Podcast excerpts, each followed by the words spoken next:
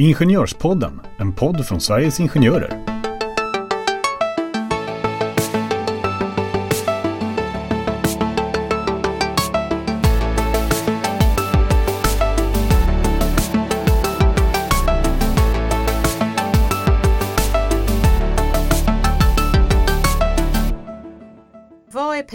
Värda när vi går i pension?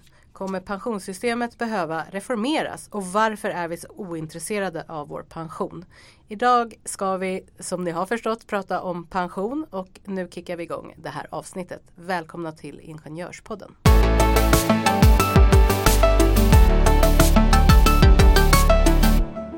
I avsnitt 20 så pratade vi eh, pension och framförallt ITP-systemet och eh, det vill säga pension för tjänstemän inom privat sektor. Då pratade vi med våran eh, pensionsinformatör Stefan Holmberg och idag ska vi också prata pension och då är det väldigt passande att även den här pensionsspecialisten heter Stefan och jobbar alltså här på Sveriges Ingenjörer. Välkommen hit Stefan! Mm, tackar! Eh, kan inte du bara börja med att lite kort så presentera dig och ja, vad du har för uppgift här och kanske vad skillnaden från Stefan Holmberg, vad, vad, han gör och vad du gör så att man så att man tycker att det är värt att även lyssna på detta avsnitt om jag förstår. Eh, ja, först och främst så heter jag Stefan Jansson, inte Holmberg. Nej, det är en, en skillnad. Ja, och jag jobbar med pensionsfrågor och försäkringsfrågor här på förbundet och jag tar hand om, om eh, alla de bitarna och är ansvarig för dem. Eh, Stefan den andra Stefan alltså jobbar ju med information och då riktad mot ITP mm. endast. Jag tar hand om alla våra avtal och jobbar också brett med övriga, pensions, eller ja, övriga pensionsfrågor och försäkringsfrågor. Men jag gör ju lite grann som han. Jag stöttar ju ombudsmännen. Tar svårare frågor som de kanske inte kan svara på direkt i rådgivningen. Och jag pratar mycket med medlemmar också som har har komplicerade pensionsärenden mm. framför sig. Och det är därför vi har bjudit in dig här idag för att få lite mera insikt i pensionsfrågorna. När vi pratade med Stefan och eh, i det avsnittet som vi döpte väldigt fint till Passion för pension. Det var väldigt svårt. Det blir oklart vad det här avsnittet kommer heta men, men eh, strunt samma. Då pratade vi ju mer om ITP kanske och vad man bör tänka på och vi pratade om efterlevnadsskydd och alltså sådana bitar. Men jag, jag tänkte att vi ska börja med eh, för att pension det är lite speciellt. Det är inte så många som i alla fall i min krets när jag pratar om tjänstepension och pension. Dels vet en del faktiskt inte om de har tjänstepension. Och om de har tjänstepension så vet de oftast att ja, men det är något bra. Man vet inte riktigt vad det består av. Um, men väldigt få vet ju nivåer. Uh, hur, hur mycket avsättning görs faktiskt och så vidare. Vad tror du är eh, skälet till? Är det ett ointresse för sin pension eller vad tror du? Jag tror att det handlar om, och de har ju gjort undersökningar på det också. Jag tror att det handlar om att det eh, ligger så långt fram i tiden att du inte riktigt eh, har ett intresse av att eh, undersöka någonting mm. som är så, så obestämbart i din hjärna just för att det är så lång tid kvar. Mm. Det går ju att likställa med ganska många andra saker. Alltså hur kommer Eh, hur kommer ditt hem se ut när du fyller 65? Mm. Ja, inte 17 vet jag. Nej. Nej. Och vad kommer du göra på fritiden? Ja, det vet man ju inte kanske. Eh, men jag tänk, det, det, jag... det, handlar om närhet. Alltså din lön, ja. det vet du, det får du den 25. Mm. Den väntar du på. Mm. Men din pension, den får du om 25 år. Då blir det svårare att tänka ut för det är en ganska stor del ändå. Jag tänker just man pratar om man ska ta en ny anställning så man tittar ju väldigt gärna på vad man ska få för lön. Det är ju en, en ganska stor del av eh, ens anställning faktiskt. Men ja. pension, alltså förutom lönen så är ju pensionen en väldigt stor del. Ja, det är ju rent, rent eh, pengamässigt monetärt så ja. är det den största delen som vi får utifrån att vi har kollektivavtal till exempel. Mm. Det är ganska många miljoner som ramlar in om man nu har tjänstepension hela livet. Mm. Och det är nog inte så många ändå. Alltså man, man tror att man vet att det är någonting bra och att man bör ha det kanske men man förstår kanske inte innebörden av det. Nej, och man tänker väl inte alltid på det. Man tittar ju mer kanske på jobbets innehåll och sen Mm. att man får en bra lön. Mm. Och sen, sen eh, när man blir lite äldre så börjar man tänka till att just det, det hör man talas om att det är någon som har haft tjänstepension eller har en, en eh, anställning någonstans där man får någonting extra Mm. och så börjar man undersöka det. Så Mm. det, är, det är viktigt att man, att man inte för länge går och är helt ovetande om man har det eller inte Mm. på sin arbetsplats. Nej. Självklart. Men eh, när vi satt och förberedde lite också då, då sa ju du någonting som jag reagerade på. Så sa du så här, ja, men man, pengarna kommer kanske inte vara lika mycket värda i framtiden som de är nu. Nej, alltså pengar idag är ju mer värda än pengar Jaha. imorgon. Det var ju liksom helt så jag Du, ni förstår hur mycket jag satt och lyssnade. Nej men okej, och vad menar du med det då? Alltså det är en, det är en personlig uppfattning Mm. att, att om du får 50 000 idag så, så kanske det är mer värt än om du får 40 000 idag Mm. och 10 000 om eh, 25 år. Mm. Eh, eftersom pengar ofta har en, en tendens att bli mindre värda i framtiden. Men är det inte det som är tanken med pensionssystemet? De förvaltas ju så att de ska växa och förränta sig. Ja, sätter du in pengarna i, Mm. i en sparform så är ju tanken att de ska växa och då slå inflationen. Mm. Alltså ur, urgröpningen av värdet av pengarna. Mm. Men jag brukar tänka på det liksom i, idag om man tittar på min egen pension. Jag snusar lite grann. Lite grann. Allting är relativt. Allting är men relativt. hur kommer det vad kommer bli? snuset vara värt? Ja men vad kommer Ja. en snusdosa kosta? Ja.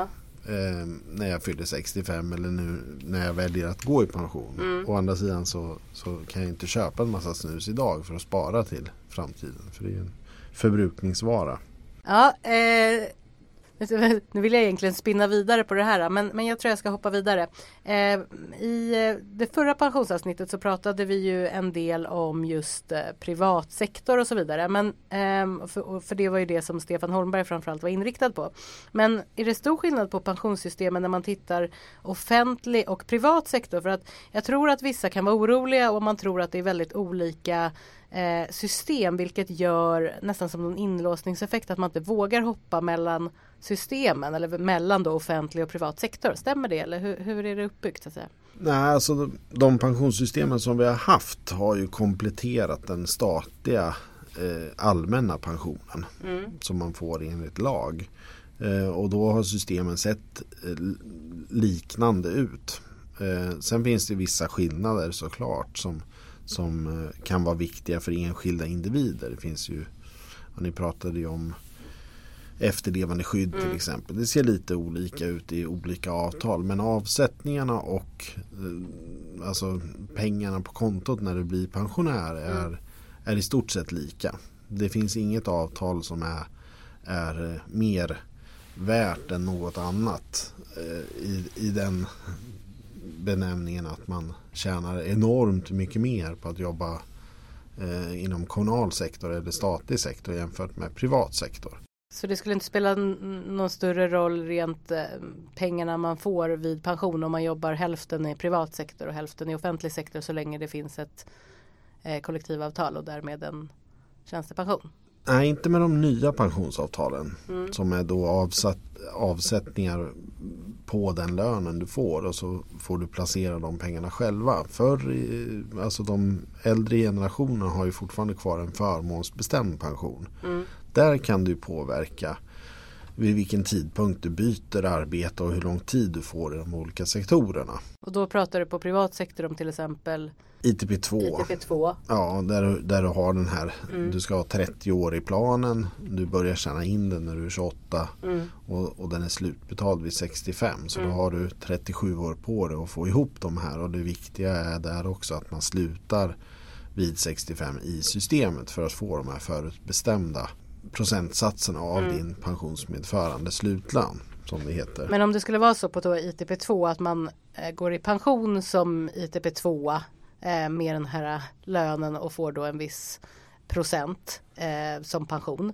Men om Mm. man har jobbat några år däremellan i offentlig sektor. Det är Ja. inte så att man inte får pension då överhuvudtaget. Du har ju fortfarande tjänat in pension fast från en annan påse pengar tänker jag. Ja, ja, ja. och det finns ju lösningar mm. där. Alltså det, den, den som vinner mest på de här förmånsbestämda systemen det är de som börjar jobba eh, eventuellt inom, inom eh, privat sektor lämnar privat sektor för att få en annan pension i, i maximalt sju år och sen kommer tillbaka till systemet.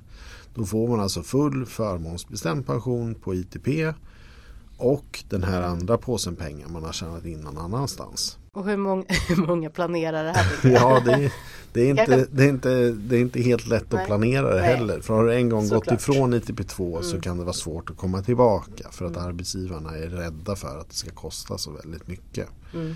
Eh, vilket de egentligen inte borde vara. Det finns ju premiemaximeringsregler som säger att en, en förmånsbestämd pension ska inte kosta mer än eh, vissa procentsatser av din lön. Mm. Du, du nämnde att eh, till exempel på ITP2 så tjänar man in sin pension tills man blir 65 år gammal.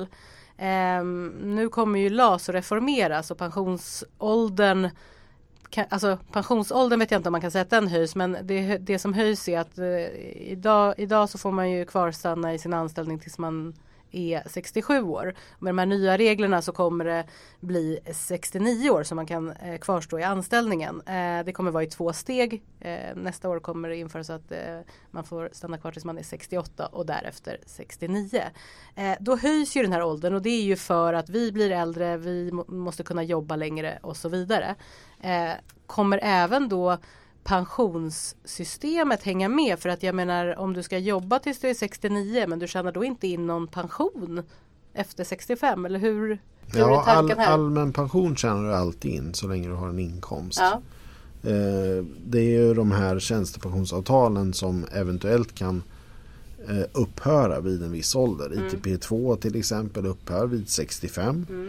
Eh, å andra sidan så har du den förmånsbestämda delen där så är den slutbetald vid 65. Mm. Och då ökar den med eh, ungefär 0,7 procent per månad som du skjuter på uttaget. Okej, så man tjänar ändå? Ja, du tjänar på att inte ta ut den. Mm. Den växer ändå så att den blir högre ju längre du, du skjuter på uttaget. De andra systemen då? Ja, de andra premie och avgiftsbestämda systemen där tjänar du också en del på att skjuta på uttaget om du tar ut det livsvarigt. Mm. Eh, men det är såklart att vi vill att arbetsgivaren ska betala så långt upp eh, som man jobbar mm. egentligen. Det finns ju också åldersgränser neråt. Men där har, du, har vi inte lyckats få dem att betala hela vägen så att säga. Men tror du inte att det här kommer bli en stor fråga eller för att jag menar det känns ju som att allting måste kunna lira med varandra på något sätt och det gör ju inte riktigt det ifall man är tanken att man ska jobba längre för att man lever också längre. Då vill man ju också att pengarna ska räcka längre och då blir det ju lite tokigt om man inte får några avsättningar. Ja, ja visst. Och där har man faktiskt tagit eh, ansvaret som arbetsgivare på, på både kommun och inom stat för där betalar man längre än man gör inom privat sektor. Och då kommer ju förmodligen att det blir ett sånt stort tryck på de privata arbetsgivarna också att de, de måste ge med sig. Mm. Det är väldigt konstigt att man inte ska betala någon ålderspensionsavgift om man nu har en anställd bara för att den fyller en viss summa år. Mm. I varje fall på de premiebestämda systemen. Eller avgiftsbestämda som det heter inom, inom kommun och landsting, region. Mm.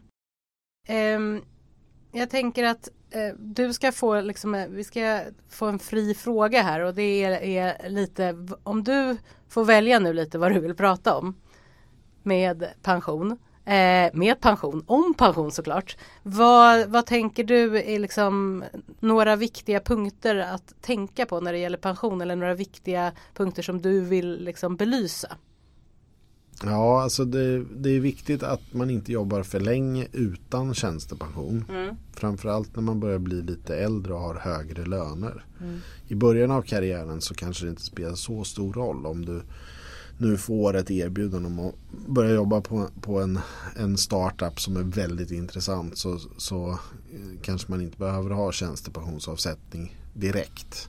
Men vi har ju beräknat eh, de här systemen så att det ska bli en tillräckligt hög tjänstepension på ett intjänande på 40 år på de nya planerna som är premie och avgiftsbestämda. Mm. Så se till att du, du, du får till den delen. Så 40 år ungefär tycker du man ska, det, det är många år, jobba med tjänstepension?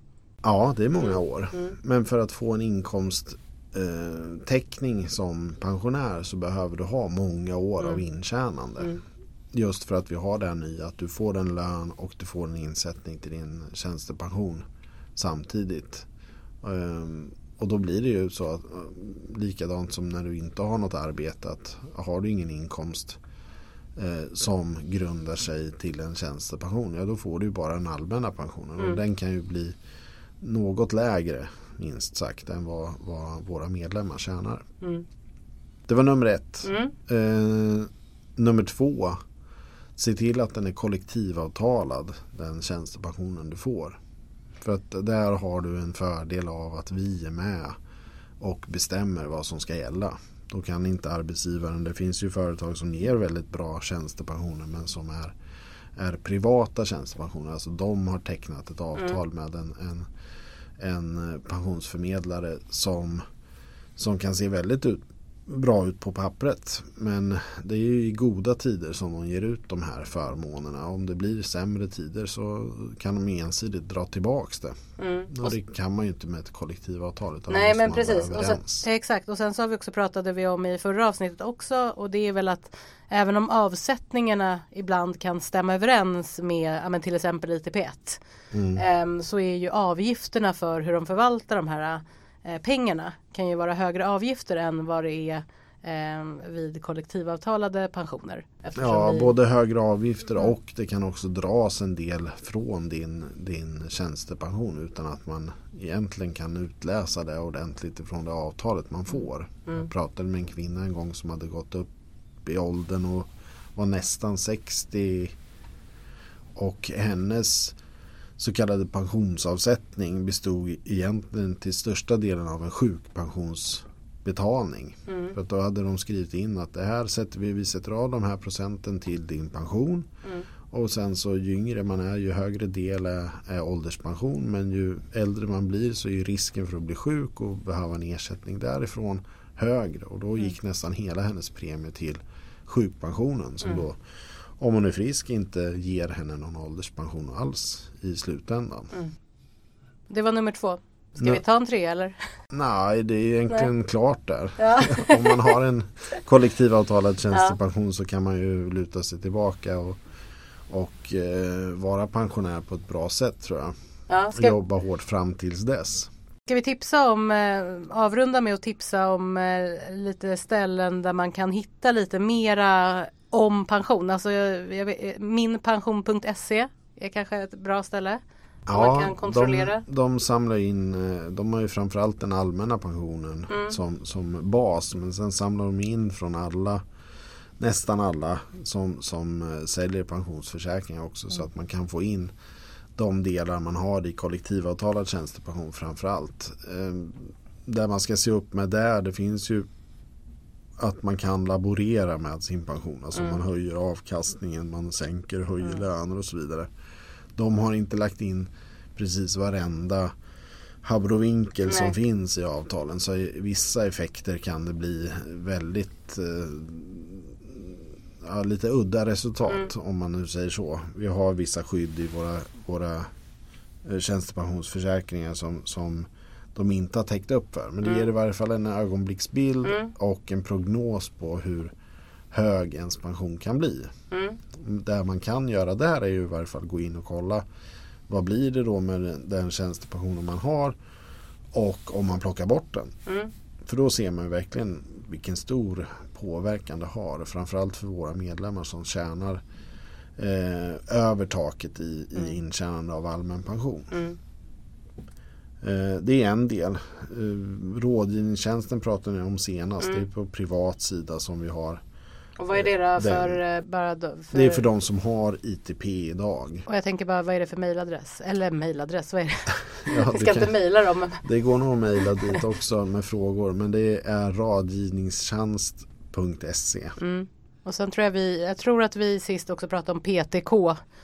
Ehm, Ja, det är de som ligger bakom. det är de som ligger bakom rådgivningstjänsten. Delen. Och det är, det är ju vi tjänstemannaförbund i, Mm. i samverkan. Då. Så Mm. att den är, det är oberoende rådgivning kring både placeringar och sen vilket försäkringsskydd man kanske behöver anpassa då i, i eh, tjänstepensionsavtalet. Eh, jag tycker SPV är bra att gå in på om man har statlig pension. Mm. Den ger ganska eh, mycket information om det avtalet. Mm. Sen kan det vara Det är alltid så med hemsidor. De försöker minimera eh, mängden text. Men det, och ibland gör det att det, det faller bort en hel del. och sen å andra sidan så, så kanske de inte tar bort någonting och då blir det kanske lite tungrott. Mm. Eh, men när, har man en statlig pension så kan man alltid ringa dit och få tag på någon expert som kan kla- klara av den frågan man har. Jobbar man inom kommun då får man ju kolla vilken eh, valcentral som kommunen har valt. Mm.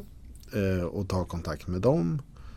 Eh, och sen så kan man ju alltid höra av sig till förbundet med frågor. Det är till dig personligen då eller? Ja, helst till rådgivningen då. Men blir det, Mm. skruvar man till frågan så att den blir tillräckligt komplicerad Ja, så, så kanske man hamnar hos dig. kanske landa hos mig Mm. då.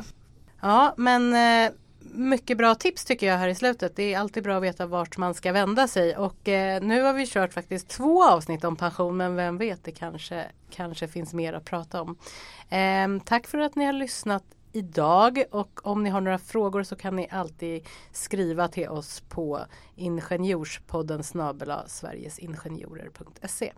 Tack så mycket Stefan för att du kom och gästade oss. Ja, tack för att jag fick komma hit. Hej då!